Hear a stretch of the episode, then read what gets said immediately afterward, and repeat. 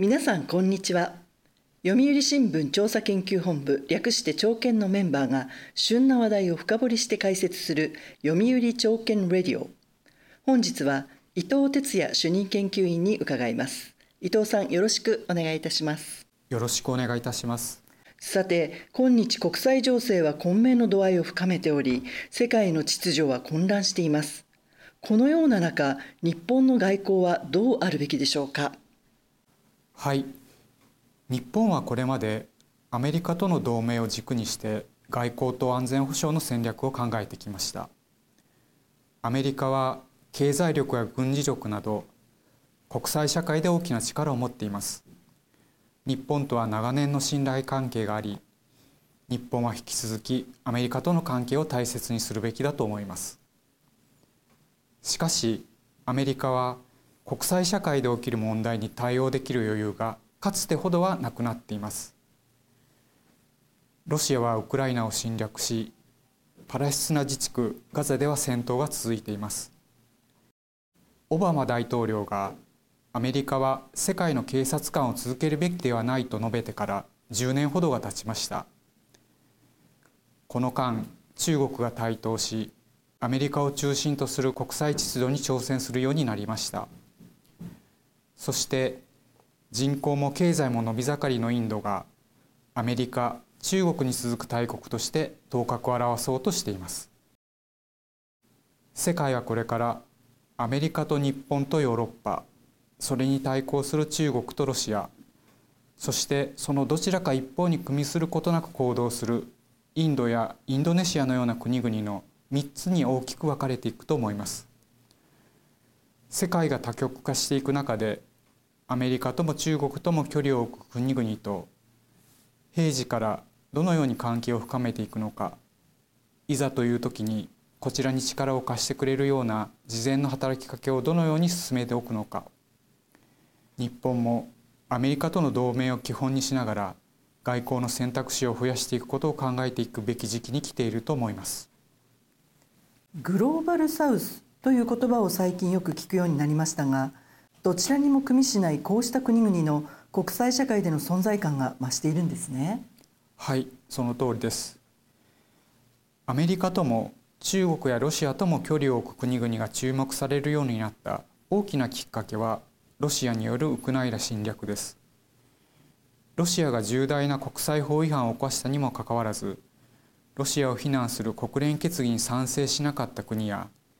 G7 先進7カ国を中心とする経済制裁に参加しない国は相当数に上ります。踏み絵を迫られる形になっても様子見をする国々の存在が浮かび上がりました。こうした国々はロシアの暴挙を決して容認しているわけではありませんが食料やエネルギーあるいは武器をロシアから輸入するなど主に実利的な理由からロシアとのつながりは維持しておきたいと考えています。こうした国々は南半球を中心とする新興国や途上国に多くグローバルサウスとも呼ばれています。東南アジアであればインドネシア南アジアであればインド中東であればサウジアラビアアフリカであれば南アフリカ南米であればブラジルといった国々です。経済は成長して人口は増えており資源の豊かな国も多いです。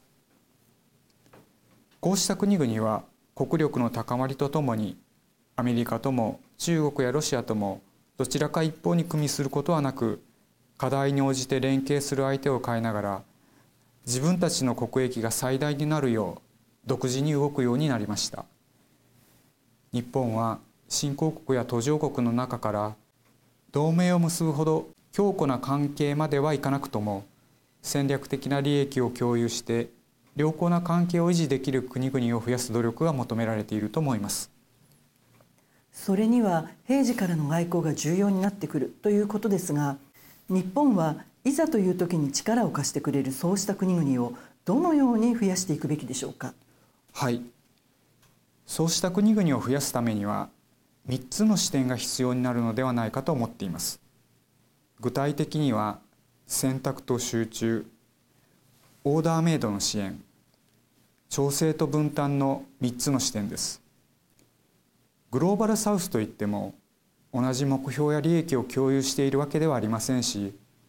各国の思惑や立ち位置は千差万別であることを冷静に認識するべきです。グローバルサウス全体というよりは日本にとって戦略的に重要になる新興国や途上国を意識的に選びながら付き合っていくことが大切になります。例えばグローバルサウスに関与しますというような漠然とした発信の仕方にはあまり意味はなくあなたの国のことは忘れてはいません。きちんと考えていますと個別に伝えることをしないと本当に重要な国を引っ張ってくることはできません。次に手厚く付き合うことにした国々が抱える事情や背景をきちんと理解することが大切になります。例えば安全保障貿易や投資エネルギー食料気候変動感染症対策などそれぞれが困っていることを把握して協力や支援をする関係を築くことがこれからは一層求められると思います。そしてこうした様子見をしている国々への働きかけは中国やロシアとの競争になりますので G7 を中心とした国々で地域を分担しながら進めていくことを忘れてはなりません。例えば東南アジアは日本とオーストラリア。中央アジアは日本とインド。南太平洋はオーストラリアと日本。中東とアフリカはヨーロッパとアメリカ。中南米はアメリカとヨーロッパのような地政学的あるいは歴史的な背景を踏まえた分担が必要になるでしょう。限りのあるアメリカの軍事力を含めた影響力を世界でどのように振り分けるかという協議にもつながるためこうした意思疎通はますます重要になると思います。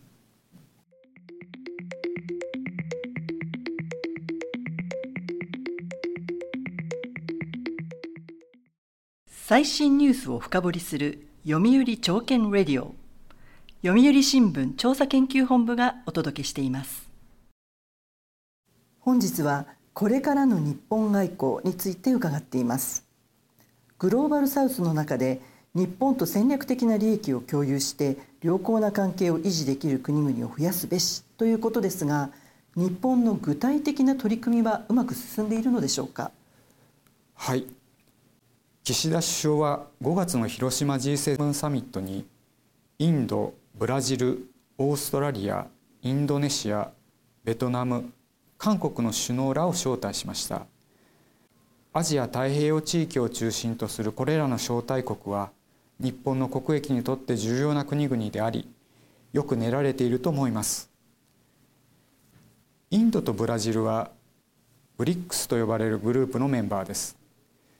ブリックスはインドブラジルそして中国ロシア南アフリカの5カ国で構成されており中国やロシアはアメリカを中心とする秩序に対抗する枠組みにしたいと考えています。日本は広島サミットにインドとブラジルを招くことで中国やロシアの思惑通りにはさせないことを狙いました。インドは中国と国境紛争を抱えており中国を警戒しています。そのためアメリカ日本オーストラリアとクアッドと呼ばれる枠組みにも参加しています。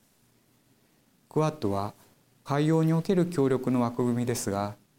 日本やアメリカは今後内陸における協力例えばインド陸軍との共同訓練をさらに進めることを考えても良いでしょう。ブラジルも新中国新ロシアというわけではありません。ブラジルの立場を最大限に高めるという独自路線を歩んでおり中国もロシアもブラジルを簡単に操ることはできてはいません。ブリックスの中でインドに次いでこちらに引き寄せることができる国はブラジルになります。ブラジルには日系人の方々が多くおられます。日本はブラジルとの長い友好関係を生かして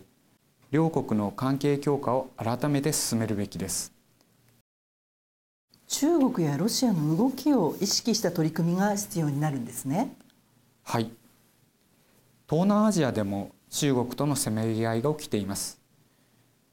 日本は戦後東南アジアに対してそれぞれの国の事情に応じた丁寧な支援を続けてきました。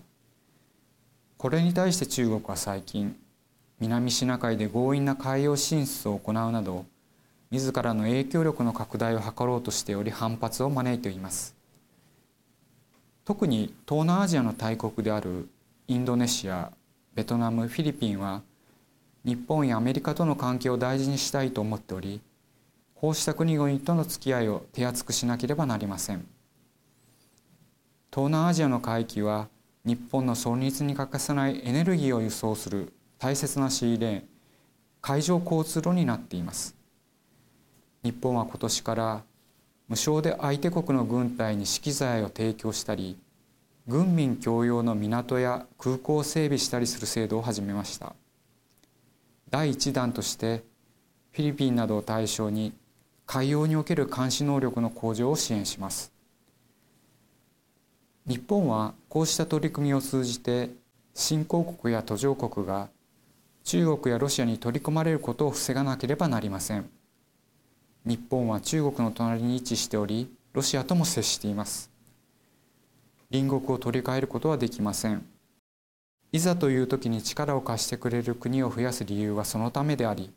基軸であるアメリカとの同盟を補うものです。台湾海峡で緊張が高まれば中国を牽制してくれるインドの存在シーレーン上に位置するインドネシアの存在は日本にとって大きな意味を持ちます。そうした国々を静かに戦略的に増やしていく外交の力が問われる時代に入ったと言えると思います。はい伊藤さんありがとうございました。ありがとうございました。読売朝券レディオはこれからも旬な話題を取り上げてまいります。次回もどうぞお楽しみに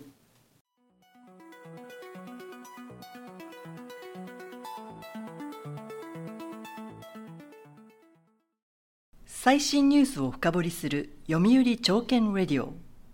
読売新聞調査研究本部がお届けしました。